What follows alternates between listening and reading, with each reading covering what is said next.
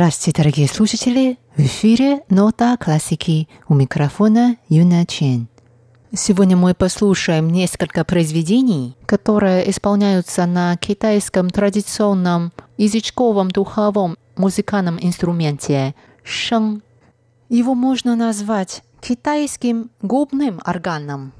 В эфире прозвучат произведения китайского композитора Ху Тянчуэня «Фэнхуанг Чанши» «Взлетает Феникс» в исполнении самого композитора, выдающегося исполнителя сочинений для шена из материкового Китая, и произведение Пабло де Сарасате «Цыганские напевы» и фантазия на тему оперы Бизе «Кармен» в переложении для шена в исполнении тайванских музыкантов Хong Шаохуаня и Вэй Шэньфу.